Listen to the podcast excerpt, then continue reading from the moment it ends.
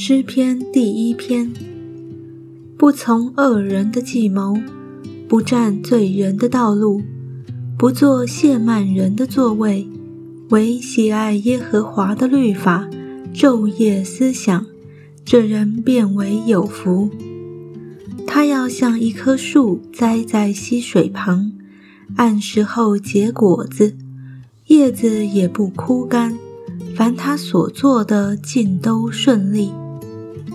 恶人并不是这样，乃像糠秕被风吹散。因此，当审判的时候，恶人必站立不住；罪人在一人的会中也是如此。因为耶和华知道一人的道路，恶人的道路却必灭亡。